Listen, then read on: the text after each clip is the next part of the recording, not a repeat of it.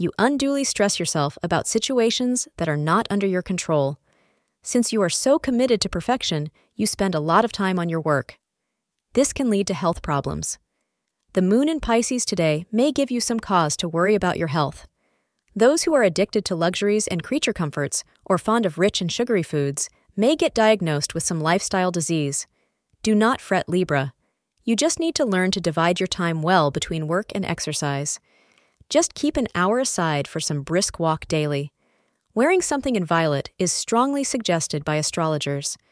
Your most favorable time during the day is scheduled to commence between 9:30 a.m. and 10:30 a.m. It is a day when you will go all out to please your spouse in the world of romance, whether it is in the clothes you wear or the food you eat. Single people who have been feeling exceedingly bored of late with the same old routine day after day, maybe it's time to do something exciting and outside the box. Thank you for being part of today's horoscope forecast. Your feedback is important for us to improve and provide better insights.